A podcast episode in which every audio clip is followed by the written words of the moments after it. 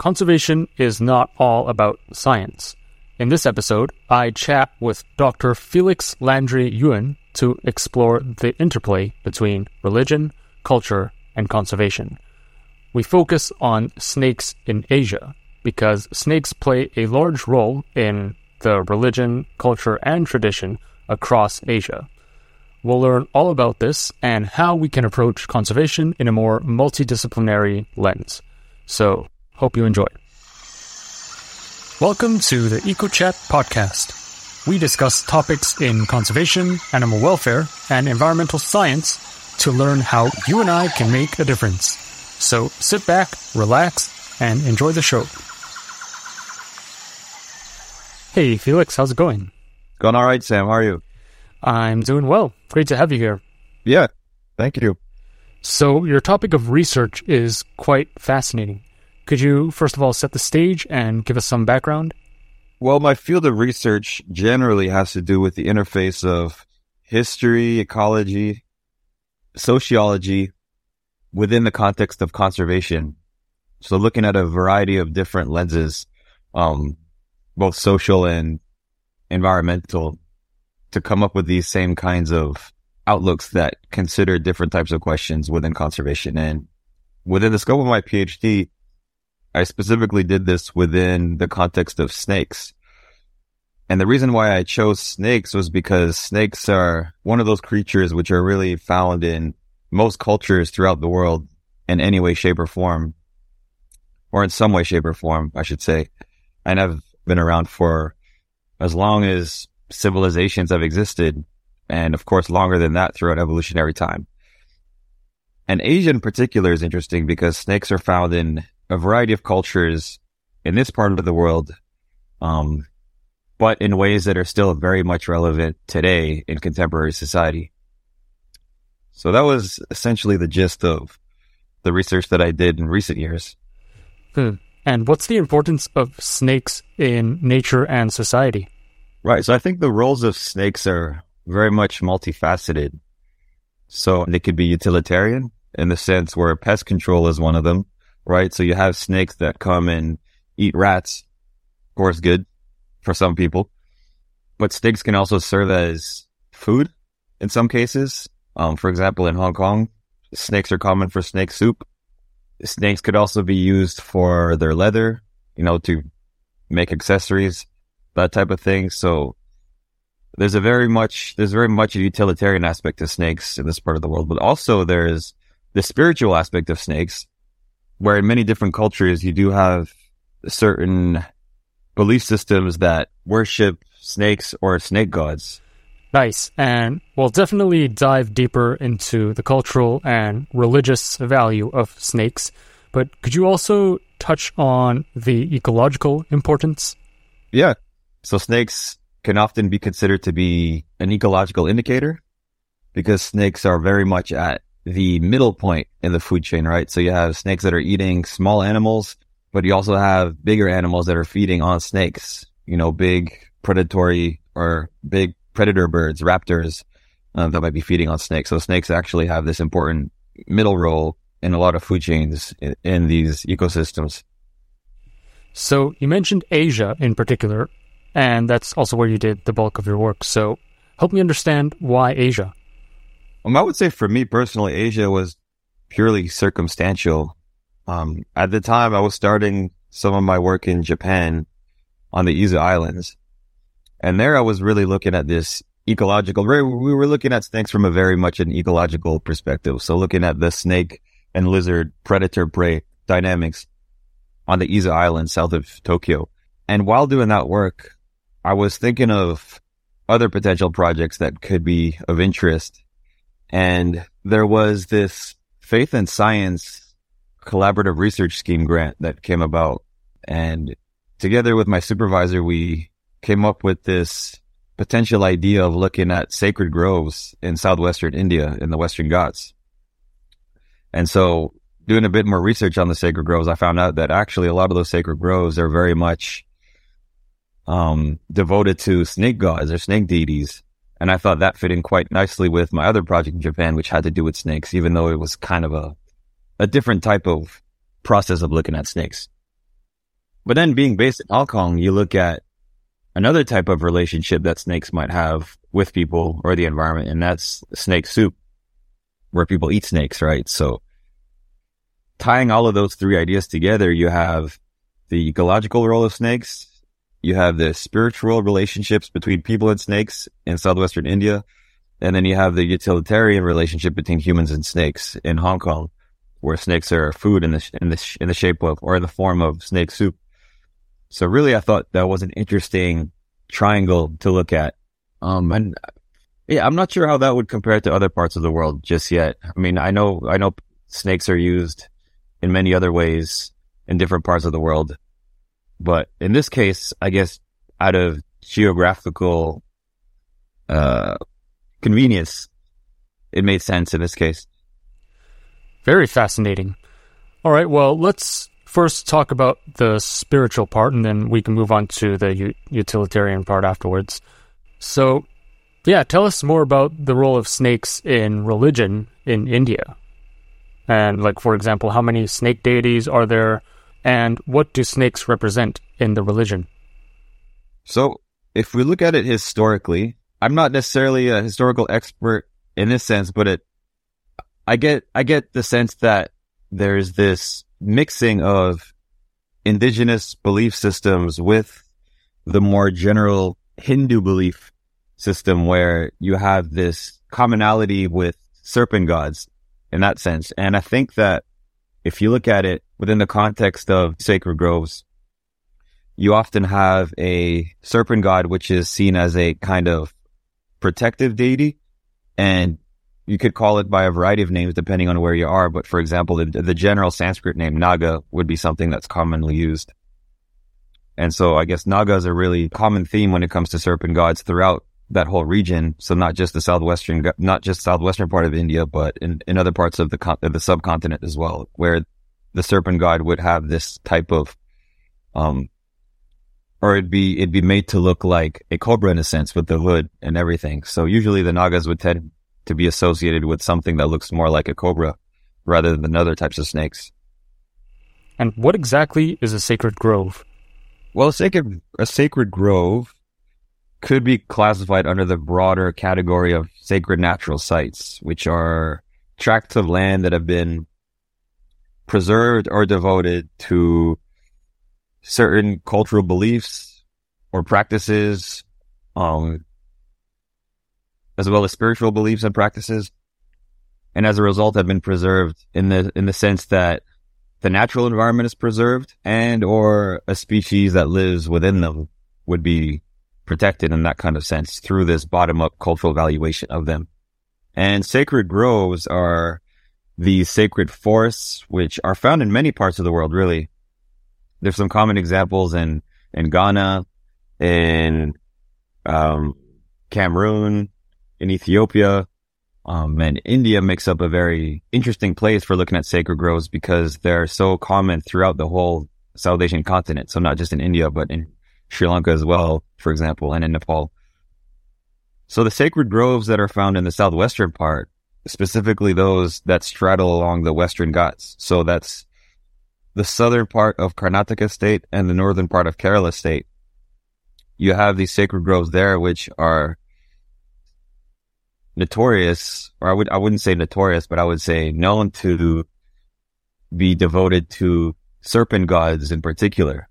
So most sacred groves are usually devoted to some kind of deity, but the ones in the Western Ghats region are specifically devoted oftentimes to a serpent god, which makes it quite unique in the sense that the people who live in, or I wouldn't say live in because no one really lives within those sacred groves, but that live around those sacred groves or that visit them tend to, as a result of their devotional beliefs or cultural practices related to those sacred groves, have a unique relationship with snakes there. Interesting. Definitely curious to learn more about this relationship. Um, but I just want to take a step back and, and understand more about the religion first. So, is there like a hierarchy among the gods, and like where do snake gods fit in with the rest of the gods in their religion? I don't know about a hierarchy, but I do know that there's this type of difference in roles played. So in the case of the Nagas, it seems like they often tend to be associated with the protective element of certain temples that are within these sacred groves. So at many, at many temple sites, you'd find the Nagas at the corners of some of the temple structures, sort of guarding or protecting the area. But also the Nagas can be associated with the fertility of the land. And so that's why in many of these sacred groves, you have this body of water that you can enter and wash your hands and feet to purify yourself before entering the forest. You mentioned the Nagas are usually associated with cobras. So I was wondering, are cobras basically the representative species? Or are there other species of snakes that represent gods? As far as I know, there's a few types of snake gods. I forget the names. There, we were told a, a variety of them depending on the different sites we visited, um, both in Kerala and Karnataka. But in general, it seems like there's this specific distinction to be made between the serpent gods or the nagas and the actual living snakes that people encounter. And so the way that it seems to be is that the snakes that are encountered in person are a manifestation or related to the serpent gods, even though they're not necessarily the same thing the snake gods tend to be represented as cobra looking figures, but the way that people interact with other snake species can be similar in the sense that people won't kill or harm snakes within those sacred groves. So regardless of the snake species, oftentimes people who enter the sacred groves and encounter snakes, they'll, there's a taboo against harming or killing them. Right. Because but, they're considered manifestations of the snake gods, right? Yeah, that's right. And so the cobras themselves, however, so they, at some point during that study, I remember we were asking participants which snakes they believed to be sacred in particular, and we show them pictures of different species of snakes. And many of the participants actually pointed to the photo of the Indian cobra. And if you look at the Indian cobra, you can see that there's the hood and you have this spectacled pattern on the back of the hood. And if you look at imagery or Hindu imagery, you'll see that the Nagas are often portrayed in that same way with the hood and the spectacle pattern. So I'm assuming there's much more of a spiritual or devotional role played by the Indian cobra in particular in this case, although I didn't quite delve into that aspect of it too much. Do you think the reason why cobras are more often portrayed in religion is because they're just more easy to be identified and they're also more charismatic. So, like for for listeners who might not be familiar with cobras, cobras are basically a type of snake which can raise their heads and also flatten their their neck so it looks like they have a hood. And so it's it's a lot more charismatic and it's this is kind of unique to this group of snakes. So, yeah, would that be the reason why they're more prevalent in the religion? Yeah, cobras are quite iconic looking, right? They're very unique looking and they're also quite common and they're mostly active at many times of the day and they're terrestrial. So they seem to be roaming around the fields a lot. So they're quite easy to spot. And I think as a result, they're also responsible for a lot of snake bite happening in South Asia. I think people just tend to encounter cobras a lot. So I think that combination of factors might be why cobras in particular are so important in this case. I'm glad you mentioned snake bite because that's definitely a topic we'll we'll dive deeper into in a second. Going back to sacred groves, so you mentioned they're, they're basically protected areas where people do worship, right? So, what's it? What exactly is inside a sacred grove? Right. So I would I would use that term protected area quite loosely because the sacred grove generally, right, in its most pristine state is just that.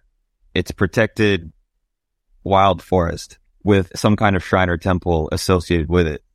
Um, but there is a spectrum of the extent to which sacred groves are degraded, at least in terms of habitat so, for example, if you go to some of the more urban areas, the sacred groves there are still recognized as a sacred grove. That the, the physical space or the physical area is recognized as a sacred grove, but the green space within those sacred groves might be less. So you'd have more infrastructure, like temple infrastructure, for example, um, being more built up and you'd have less big trees within that forest. So the term is quite broad in that sense. Are these sacred groves legally protected or is there like pretty much nothing legally that says you can't cut down the forest, but it's just preserved because people worship there and it, it it's considered sacred. Yeah. Again, I think it, there, there's quite a spectrum where you have some sacred groves that are potentially overlapping with the government implemented protected areas. But then you also have other sacred groves which are simply recognized as a forest which you don't cut down or something that you do preserve um, from this bottom up cultural valuation perspective. So I think that's an interesting contrast, right? Because if you look at your typical conservation approaches, which are really top down, such as government implemented protected areas or, you know, national parks, for example, where they limit and manage the amount of people that come into those places and who gets to live there and who gets to interact with that space in what way. Whereas if it's from a bottom up perspective. So in this case, the cultural valuation of a certain forest, in this case, that in itself is much more maybe conducive to the long-term protection of those places. Although it's, you know, it, it, it's protected in a very different way. But I just think that looking at it from a bottom up versus top down way is really an interesting contrast. Yeah, this contrast is very interesting. So you mentioned that a bottom up approach could have more longer term effects versus a, a top down conservation approach. Could you elaborate on that? Yeah, that's what that's what I'm trying to figure out as well. Um, I guess intuitively it seems like it, it would be more long term since it comes from an inherent will to protect whatever it might be, whatever natural ent- entity might be at play. In the sense where people don't necessarily need convincing to do it, right? Because it's, it's culturally rooted. Um, the behavior in itself is something which isn't necessarily taught from a foreign entity. So I guess in that, that's where I would look at it. Yeah, I, I do get your point. Um, this bottom up approach seems more intrinsically motivating, right? Whereas for a top down approach where let's say the government say you can't enter this area, you can't do this, you can't do that, it at times seems imposing. Right, right, exactly. Where, you know, you know, I mean, if you look at it from the, people talk about this a lot these days, but, you know, fortress conservation where you have these big protected areas that kick everybody out. So the people who have lived there for hundreds or even thousands of years are now restricted to their movements within or around those forests and that kind of thing. So you have this ethical dilemma as well. And if you look at it from the, the bottom up perspective, it might make more sense where it's really looking at a type of approach which promotes the conservation of both nature and culture. So a bit more of a biocultural approach to it, if that makes sense. Yeah, it does. And yeah, I think encouraging the willingness of people intrinsically to participate in conservation would be a lot more impactful long term, in addition to, you know, the, the top down approach. So, I mean, these two approaches aren't mutually exclusive. And if we can incorporate both aspects, then it can be all the more effective. So, going back to sacred groves, can you elaborate more on well, what exactly do people do in the sacred groves or, or what's their purpose? a lot of these sacred groves are used for, of course, spiritual practices. So oftentimes there are certain festivals that happen at certain times of year and ceremonies that take place. And within these sacred groves, as I mentioned before, there's usually some kind of temple or shrine associated with it. So people would visit these temples or shrines for these specific ceremonies or gatherings, which might happen a few times a year. Um, so a lot of people who visit sacred groves might only visit them uh, a few times a year. But then there are other sacred groves which are in the more rural areas where people might visit them to gather certain materials such as firewood and that kind of thing. And that although I think it depends on, you know, it, of course it does depend on the site, but for the most part, people would visit the sacred groves for um, ceremonies and rituals which have to do with the spiritual practices surrounding those sacred groves. And I think you touched on this before, but does each grove involve only one deity?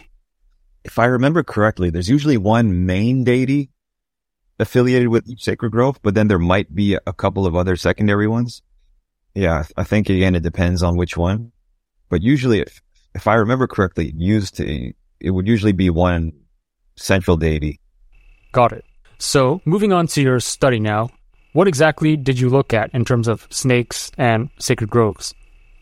We were generally interested in the relationship between people and snakes, of course, but how did the devotional beliefs play into the relationships that people had with snakes?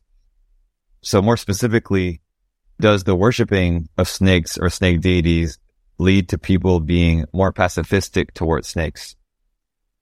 So it was a interview approach, right? Where we visited 30 different sacred groves. Um, I think more than half of which were affiliated with a uh, snake deity or serpent god and the other portion which did not. So affiliated with some other god or deity. And we asked them a whole bunch of questions. And in the end, what we found was that people did actually have this taboo against the killing or harming of snakes. So as long as they encountered them within the sacred groves themselves. Interesting. So people are less likely to harm snakes if encountered inside sacred groves. That's right. That's right. So it was an overarching taboo against the killing of snakes. If these people encounter snakes outside of the sacred grove, then what would be their response? Then there was a portion of people who would actually harm, kill, or displace the snake if the snake was potentially harmful. So, for example, if a snake is encountered um, in the field, in the agricultural fields, or in the village, or near people's homes, in that case, the snake might be moved. And in, and, and it tended to be mostly male participants who would be willing to harm or move a snake. Why do you think there's such a stark contrast between how people handle snakes inside the groves and outside? Because the sacred groves seem to be respected as a sacred place, especially for snakes. Um, and it seems like there is really this, this overarching respect for that space, which is recognized as a sacred grove in itself. Yeah. It seems like there's a slight contradiction here. So you mentioned that the people view snakes as the manifestation of the Naga snake god, right? Yeah. So snakes encountered inside the sacred groves would be respected and not harmed.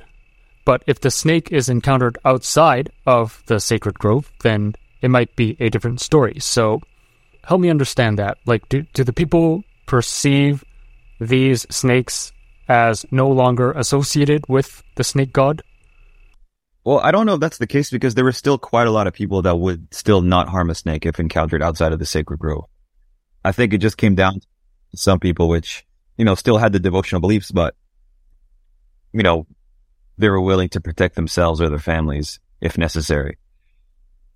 So let's see it that way. And as we, as we mentioned before, snake bite is a really big issue in South Asia. So it makes sense in that way. But also if we look at the reasons why people worship snake gods in the first place, or worship or worship snake gods and therefore not kill real snakes in the first place, there were two main reasons. One of them being purely devotion, right? So out of devotion for the snake god or deity, um, they won't want to kill or harm the physical manifestation of it.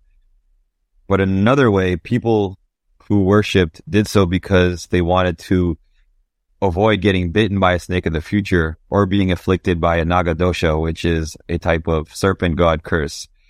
So there was this, this worship out of fear, which was also prevalent.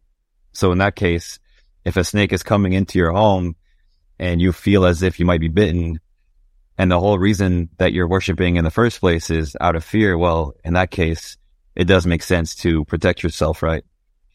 Yeah, that makes sense.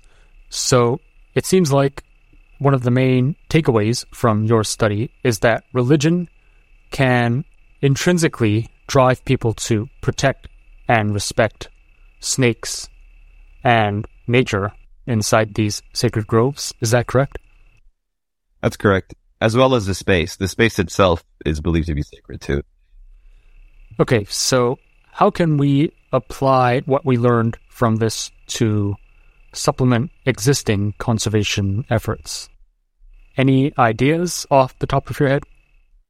In the sense of applying it to conservation, um, if we look at the ways that, if we look at the approaches to conservation that really value human nature relationships, I think we can look at sacred groves as an, as an example of coexistence where people really are coexisting with a non-human animal. And in this case, snakes. So in the sense where snakes could potentially be recognized as a stakeholder, right? So not just something which is below us, but really as a creature or a being almost on equal footing in the sense of an inhabitant of that space. Does that, does that make sense? Yeah, it does. Right. So I, I so I think it, in that sense that can inform different applications to conservation where really, of course, there are, you know, things like ecosystem services, which are really important, but also really considering other non-human animals as equal stakeholders in that sense. I'm curious if you looked at how religious beliefs have changed with younger generations. Yeah, we, we sort of looked at that, but it didn't seem to be, there didn't seem to be any obvious pattern. Um, a lot of the youth which we interviewed were still, well, still held firm beliefs regarding sacred groves and the serpent gods. I don't know if there's other factors that play as to why, you know, they, they might have been responding that way, but it's statistically, it seemed like it's not really, um, there isn't really that big of a difference. Oh, that's kind of surprising. I was thinking the younger generations would be less religious, but I'm guessing that's not the case. Yeah. As far as I remember, as far as I remember, sorry. no worries. So, Asia is such an interesting place to study this because, on one hand, snakes are a very prominent part of the culture and religion across Asia, right? Not just limited to India. But on the other hand, Asia also has by far the highest amount of snakebite incidents, well, at yeah. least reported snakebite incidents and deaths in the world. So, yeah, how did these two dynamics interplay? Yeah, and and that's really interesting, right? Because if we look at a lot of um, beliefs pertaining to snake gods, a lot of them are rooted in the dharmic religions, and dharmic religions are the ones associated with, or the ones that are, you know, tend to be related to Hinduism, Jainism, Buddhism, um, Sikhism as well. So all of those tend to have the theme of the serpent gods. And it is, it, it, yeah, it's very interesting that there's so, there's so much snake bite in South Asia, yet there's so many beliefs pertaining to snake gods and serpent gods for reasons that are definitely related. Um, I think that the reason why people or why snake gods are so, such an important part of those religions might be as a result or reflecting, um, the human snake relations that have occurred there for so long. So uh, yeah, I don't think I don't think they're those two have developed in parallel. Why do you think there's so much snake bite in Asia versus the rest of the world? It seems like the prevalence of, I mean, at least in, in terms of human snake conflicts in South Asia, it seems like cobras in particular are probably the most prevalent snake when it comes to those occurrences, right? And and that makes sense if we relate it to what we were talking about before, to the prevalence of cobras um, in these serpent god beliefs, as well as in you know Hindu imagery and iconography. So yeah, the cobras definitely. Right, that makes sense because cobras are mostly found in Asia and some parts of Africa, right? Yeah, as far as I know, as far as I know, yeah. And come to think of it, that's why Egypt has snake gods as well, right? Yeah, the cobras are important in Egypt or in Egyptian lore for sure. Um, at least in ancient Egypt. Like you just mentioned, they are common in Africa as well. And there are a variety of snake myths in Africa and in many parts of it. I, I know that in Western Africa, the, the pythons play an important spiritual world role in many cultures. Very fascinating. So you mentioned the term human snake conflict a moment ago. Can you explain what that is? Human snake conflict is the essentially a human snake relationship, which is detrimental to one or both parties, whether humans or snakes. Of course, you know, if you look at the snake bite, that's definitely a conflict, right? Because it's at the detriment, it's to the detriment of people that get bitten by the snakes. Um, another case of human snake conflict would be the encroachment of things being built by people onto snake habitat where people might be potentially not only kicking snakes out by reducing their habitat, but potentially killing snakes um, out of fear for them. So there's that too. So there's, I think, I think those would be the main ones, right? People getting bitten by snakes and snakes getting killed by people. How often do snake bites occur? Like, do you have any numbers on the the daily amount? Oh, that I yeah that that I don't know that I don't know because I'm sure so many people get bitten by snakes every day or at least non venomous snakes. All right, so depends on the snake you get bitten by, but I'm assuming the venomous ones are the ones that get reported. Makes sense. What are some of these venomous ones that cause the most incidents? Um, as we mentioned before, cobras are one, but besides cobras, one of the more um, notorious snake would be the, the, the krait, right? The, the kraits, the many banded kraits, for example. The varieties of kraits that are found in India and in South Asia in general are responsible for a big chunk of snake bite, especially deadly snake bite that happens over there. Can you briefly describe what a krait looks like? A krait is a banded, a long banded snake. So it's not necessarily huge in size, but I guess that's relative to what you're used to seeing. But they tend to be banded white and black, some banded yellow and black. And they're usually active at night. And as a result, I think a lot of the bites from kraits tend to happen at nighttime, whether it's because people are walking in fields barefooted or maybe someone is rolling over onto a krait by accident while they're sleeping. But kraits, I believe, have a neurotoxic venom, if I'm not mistaken. Yeah, I think it targets your nervous system. Yeah. So you mentioned that snake bites can occur from people walking in the fields at night and stepping on a snake. What are some other common scenarios, and why do snake bites happen in the first place? Snake bites tend to happen because uh, the mismatch between the priorities between people and snakes. But I think that snake bite usually happens because the snake is defending itself. Um, so the snake tends to, the, the, a snake would tend to bite a person out of fear of that person rather than a snake chasing down someone to hunt them down or for any other reason. So if we look at the occurrences of snake bite, I would be surprised if the vast majority of them, or at least a lot of them happened either at night or in the daytime when, um, people are working in the fields, where in both cases, the snake might be seen too late. So for example, if you accidentally step on a snake in, in tall grass or at night, if you're not wearing shoes or, you know, as we mentioned before, sleeping. So for people working in the fields during the day, what are the work conditions like? What types of fields are we talking about? And how exactly would they trigger a snake bite? Yeah, I mean agricultural fields, right? So could be wheat, could be rice, could be um it could be coffee if it's in the highlands. So, I mean, whether you're barefoot or whether you are wearing shoes and you have some kind of skin exposed, I guess if you accidentally step on a snake, the chances of getting bitten are higher. So really, yeah. So, and it usually, so, so as a result, when we think about the people that do get afflicted by snake bite, it tends to be, um, people that are more working class in that sense. So it is a, a a socioeconomic problem as well. So of course, if you're, you know, the people that are more higher class that are spending times in, inside air conditioned buildings and driving cars wouldn't necessarily be afflicted by snake bite just as much. Yeah, that's an interesting point. So on that note, what type of land use would you say would have the most snake bite incidents? Would it be like agricultural areas or urban areas or something else? It's, I, think it's, I think it's rural areas off the top of my head. I would say it's definitely rural areas. where you have a high concentration of people, yet to the point where you still have some natural habitat for snakes to live in. It's at that, that, that, um, that final frontier, that frontier right there between human society and snake habitat. So.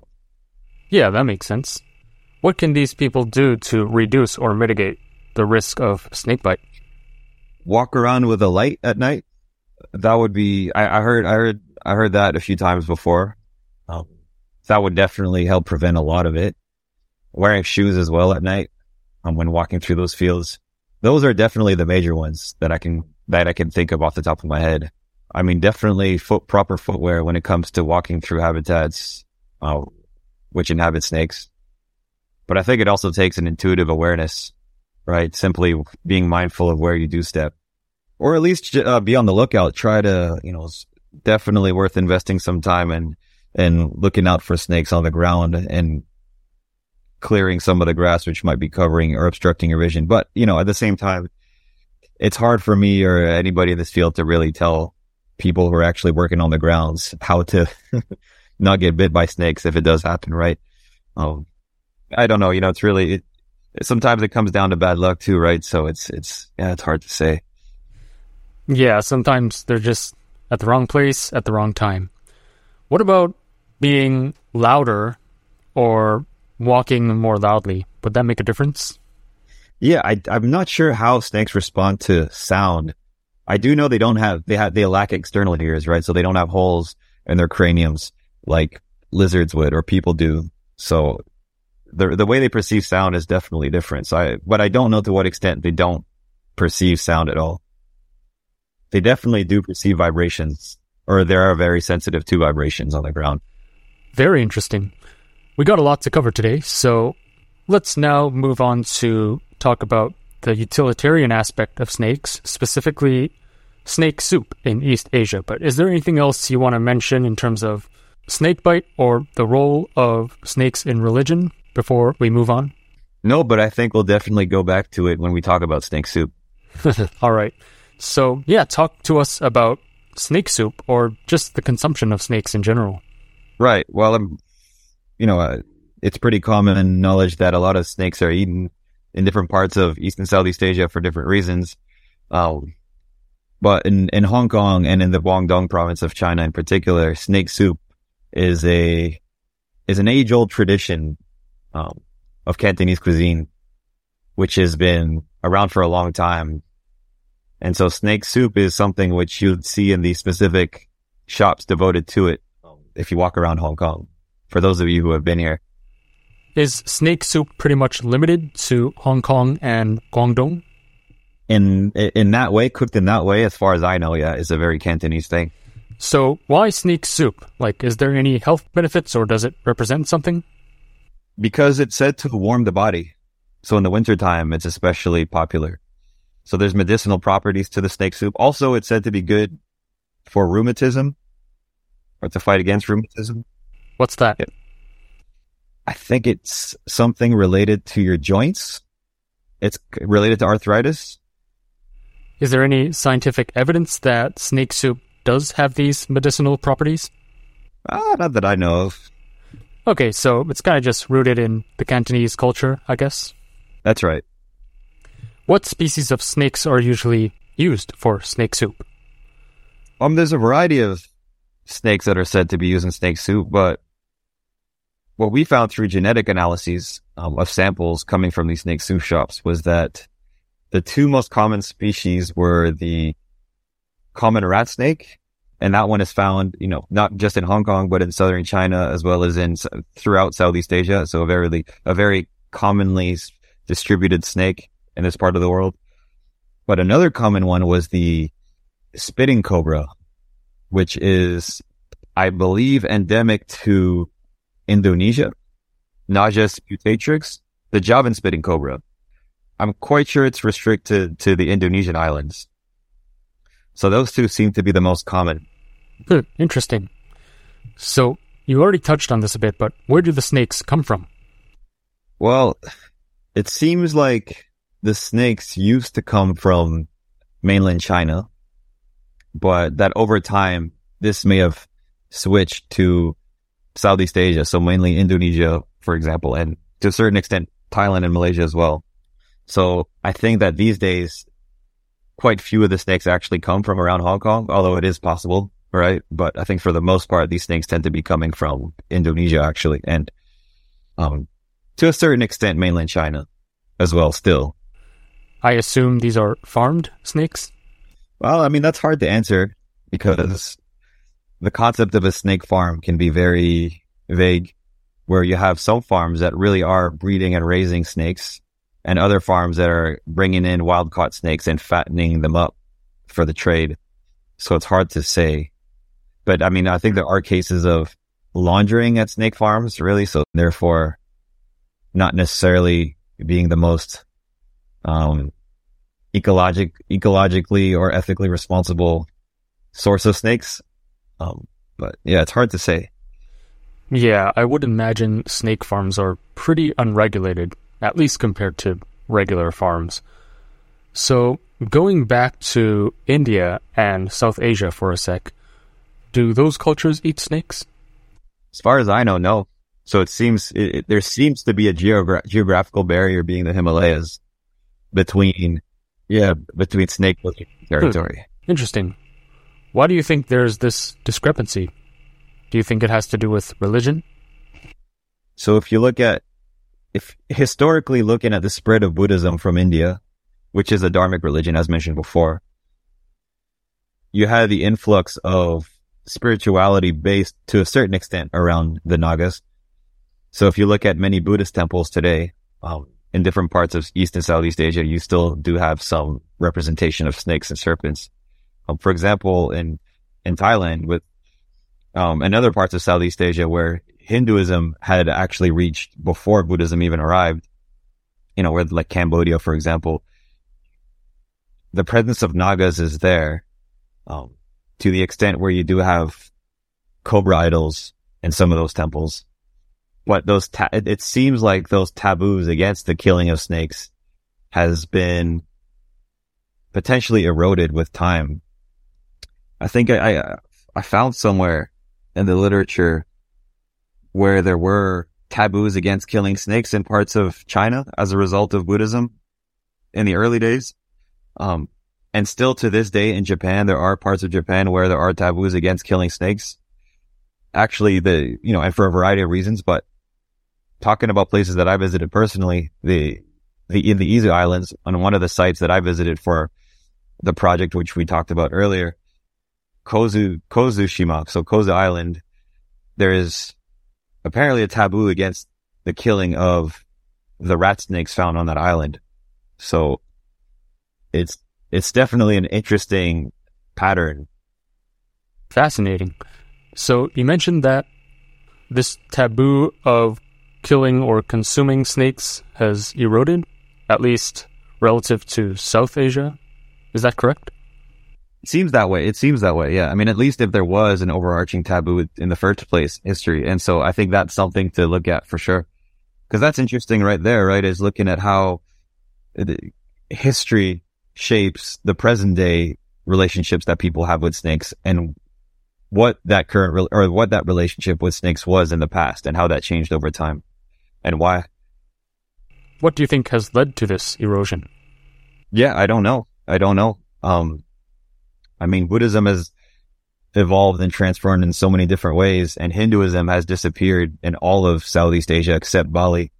So it's, it's, yeah. And, and it goes to show too that, you know, the, the beliefs pertaining to snakes and the taboos against killing them in South Asia aren't necessarily purely rooted in the dharmic religions such as Hinduism, um, but are definitely related to local culture in itself, whether that's indigenous or, or, or, not. Hmm, very interesting. So going back to snake soup now, what exactly was your study about? So the study was about looking at the intersections between conservation and culture within the snake soup industry. So when we look at the wildlife trade, especially in East Asia, oftentimes it seems to be a bit more one-sided from the perspective of conservation. I'm looking at a traditional practice, which is then labeled or deemed as detrimental to nature and therefore as bad. And the idea was to explore snake soup from more of a two-sided perspective. So looking at both the cultural and the ecological importance of the snake soup practice, or sorry, not importance, but the, the implications of the snake soup practice. So why snake soup is important, what it means to the culture, and also what it could mean ecologically and the places in which the snakes are coming from. Right. So for that, we had to, to conduct interviews with people asking about their perspectives towards snake soup, the customs related to it, and the current state of the tradition. So these were shopkeepers. Um, but also we obtained some snake meat samples from the shopkeepers to then conduct genetic analyses to see which snakes are actually being served. What were the key findings from this study? There isn't much that is similar to snake soup, at least in contemporary Cantonese cuisine, as far as I know, because if you look at snake soup on its own, it's very, it's a very unique looking type dish, right? Compared to other types of street food or food that you would get in Hong Kong or otherwise Guangdong province because it uses dried lemon leaves. So the leaves of a lemon tree, I, I, think it's from the lemon tree that are sliced thinly that you add into your soup along with these fried, um, crackers. So the taste in itself, because of those lemon leaves, um, is quite unique compared to other Cantonese food. So I think it's, it's, it seems to be like a, a, uh, a very old school tradition, um, reminiscent of past Cantonese street food. So in that case is a cultural icon. And so if, if you look at how that relates to, or at which point that intersects with, con- with conservation, well, if, if we consider how snake soup is being sourced right now for its meat, the common rat snake in itself isn't necessarily an endangered species, although it was classified as threatened at some point in, in, in Indonesia because of the trade in the 90s. But overall, I think if snake soup or if snake meat for the snake soup is sourced ethically and sustainably, so for example, through properly managed snake farms, which actually raise and breed their snakes in an ethical way, because snakes really don't take up that much or that many resources when we think about it, right? Compared to other meats, um, or other domesticated meats, snakes can be fed once a week they don't drink that much water. They produce little waste and they don't take up much space. So relative to other animal snakes are actually quite easy to farm. So if the snakes themselves are sourced in an ethical and sustainable manner, then I think that's a win-win when it comes to environmental issues as well as the preservation of a cultural tradition in Hong Kong. Well, this is a whole nother rabbit hole we can go down. yeah. But since you mentioned ethically sourced or ethically raised snake farms, I was wondering, does that even exist right now? Because just based on what I've seen online, the the conditions of these snake farms are pretty filthy, and yeah, I, I assume they're unregulated and they definitely don't meet animal welfare conditions. Yeah. So talk to us about that. I mean, hypothetically, right? It, it's possible to to what extent it's it's applied and it exists, I don't know. Yeah. yeah. I'm just thinking about, you know, I mean, if I guess it's it's a relative question when it comes down to to the meat industries in general, right? If if your meat is farmed, what is it and what kind of environment is it grown in? Is it ethical? Well, is one more ethical than the other? It's hard to say. Fair enough. And to your point on being ethically sourced, do you know like what portion of these snakes are farmed versus caught in the wild? No, no, I don't. But I mean, at least in terms of, yeah, pure raw data, but at least from the interviews with the shopkeepers, it seems as though, according to them, all the snakes are wild caught. Oh, wow. So I don't know if that's because they're actually wild caught or if it's because there's a certain prestige with or preference for wild caught snakes in the same way that people now prefer wild caught salmon, for example. Do you have any data on how many snakes roughly are consumed on a regular basis? Not really. I think there was one shop that had many, many, many tons per year. I forget which one, but yeah, yeah, I'm not sure. Okay. Well, it's not a lot to work with, but um, based on this shop owner's answer of having many, many tons of snakes per year, and then based on what you mentioned before, where the, the shop owner claims that all of these snakes are sourced from the wild, so they're not farmed, they're caught in the wild. Do you think this is a sustainable practice? I think relative to the other meat industries, it is. Um, once again, very hard to say. I mean, of course, in general, the consumption of meat is, it, it, you know, it's a very tricky, it's a very tricky thing to talk about, you know, but yeah, I, I don't know. It's hard to say. I would say just purely on, on, you know, looking at how much snake meat is being consumed in Hong Kong, looking at, you know, based on the, the amount of shops that are there compared to pork or chicken or, you know, seafood, it's, it's hard to imagine that the dent it's having is as impactful as those other industries. I mean, so as long, so as long as we're not talking about, you know, critically endangered or endangered species being consumed. Right. I mean, that's exact, and that's exactly what needs to be looked into. I think that's the next step, of course, is to really get on those grounds, figure out where those snakes are coming from and get a sense of what the ecological impact is of consuming snakes. Okay, so going back to your research question, were you comparing the cultural value of snake soup versus the ecological impact of this practice? Is that how you would word it? Yeah, exactly. How do you even put a value to yeah. the cultural benefits of this? Yeah, no, it was, it was done in a very, I mean, at least I was just purely out of, um, qualitative assessments, but yeah, I mean, and that's where it gets tricky, right? I think that's why in conservation, it's so, there's so much of a focus purely first and foremost on the species that are being, um, threatened because it's quantifiable in numbers oftentimes. Um, culture isn't always as easily quantifiable. So I guess overall, the, the point that I was trying to make is simply to highlight the importance of culture and highlight the value of, or the highlight the potential value of culture, um, intrinsically when it comes to assessing these issues, you know, in the environmental sense. So if we look back at India and neighboring areas where the people there worship snake gods, there's a spiritual aspect to the snakes, right? And the people there, they respect snakes to a certain extent. I'm curious for the people in Hong Kong or Guangdong, how how do they perceive snakes?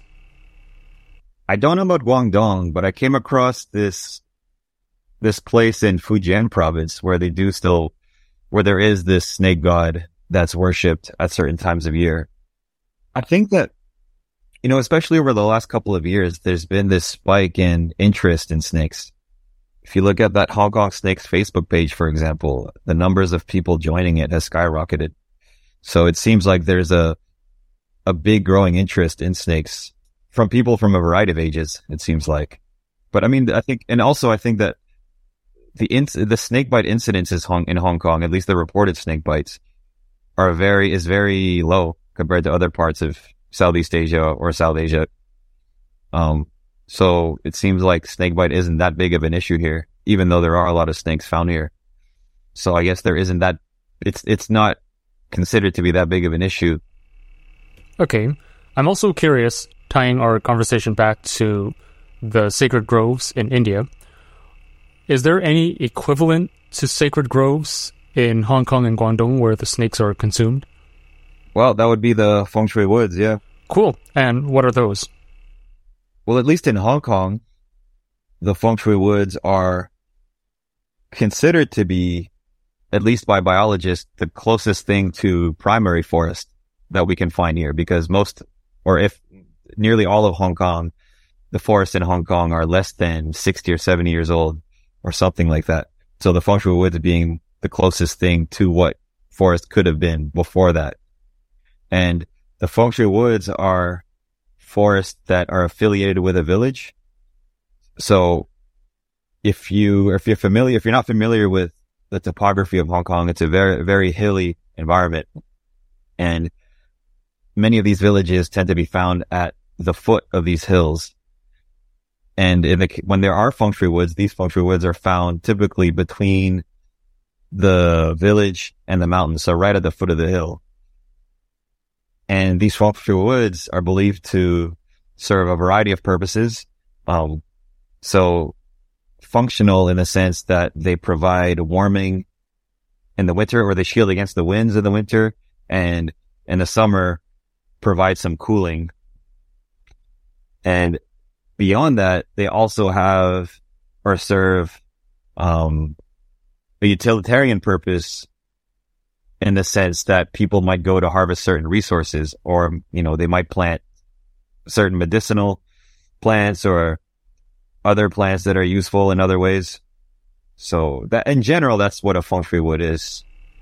Okay. And same question that I asked on the, the sacred groves. Are these feng shui woods legally protected or are they just preserved intrinsically by the people?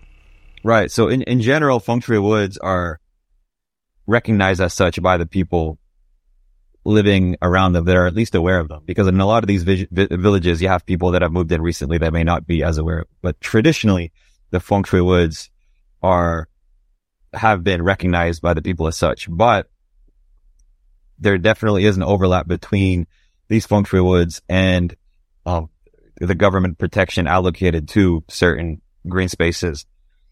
Um, a good example is in Lai Chi Wo, which is an old Hakka village found in the northeastern part of Hong Kong the the village there has a feng shui wood right behind it at the foot of the hill, and that one is not only protected by the government, but it's also highlighted in ecotourism, right? As of I think it's the only properly labeled feng shui wood, the, the only feng shui wood that's labeled as such um, by the signs that you would see there.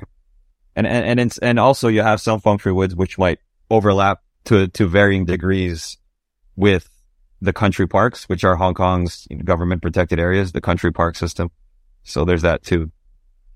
It seems that these feng shui woods, at least in some cases, is another example of this bottom up conservation approach, right? Where the the local people or the villagers that live there are intrinsically willing to preserve these forests.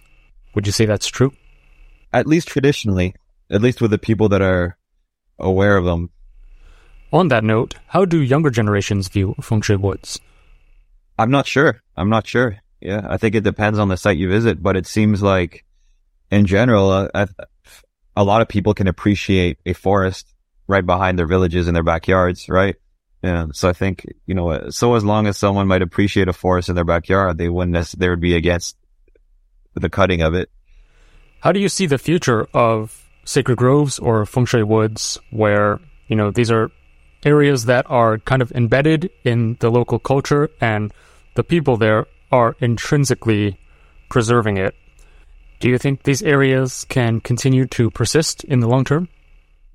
I think that beliefs evolve and traditions evolve as they should, and that the relationships that people have with forests will always be present in some way, shape, or form. I think that, for example, the way that we approach conservation today is very much nested in the biological sciences, although perhaps in the past, conservation wouldn't necessarily have been distinct from, you know, the, the arts and the humanities, for example, or even politics or whatever it might be. Um, but I think that maybe if we look at these sacred natural sites, such as sacred groves or, or, or feng woods, um, and compare them to the new protected areas that are popping up, we should bear in mind that given a few hundred years, the way that those sites are perceived will change, whether good or bad. That makes sense.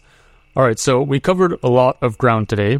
First, talking about sacred groves and snake gods in India and then moving on to snake bites in South Asia, and then snake soup in East Asia, and then kind of circling back to the cultural and spiritual aspects of natural areas with the feng shui woods in Hong Kong.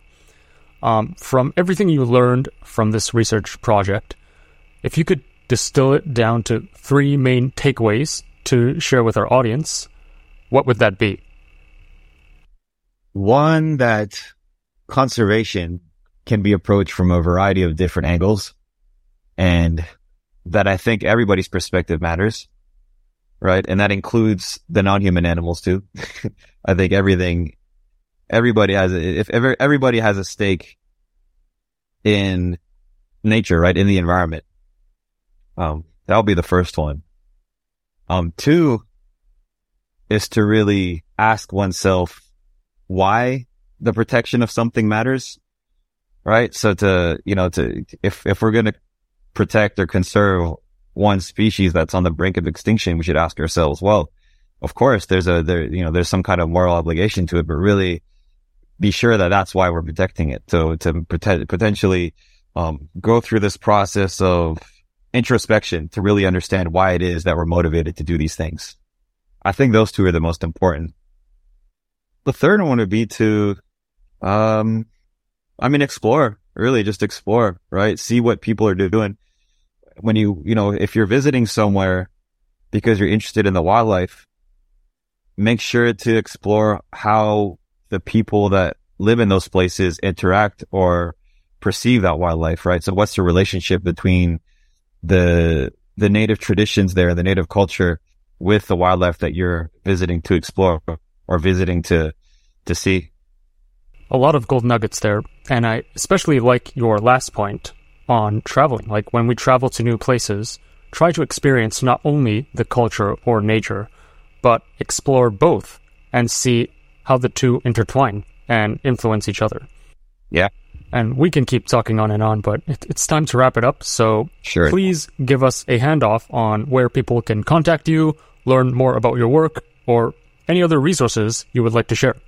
I mean, I guess if you, if you search my name on Google Scholar, you'll find most of my articles that I've written or that I've at least co-authored. You can find me on Instagram at, at Yamroots, Y-A-M-R-O-O-T-S. Yeah, you post a lot of original art there too, right? Oh yeah, yeah, that's right. That's right. I do have my works up there. Um, feel free to take a look and explore and, um, be curious, ask questions. I'm always there ready to discuss. Yeah, definitely check out his Instagram. There's a lot of cool designs there. I'll include all these links in the show notes and the YouTube description. Felix, thank you so much for your time, and I'll see you in person very soon. All right, Sam. That's it for today's episode of EcoChat. All the resources mentioned will be available in the show notes. If you enjoyed it, please consider sharing and leaving a rating and review in your favorite podcast platform. It really helps the algorithm to show our channel to more people. And with that, we'll catch you next time on EcoChat.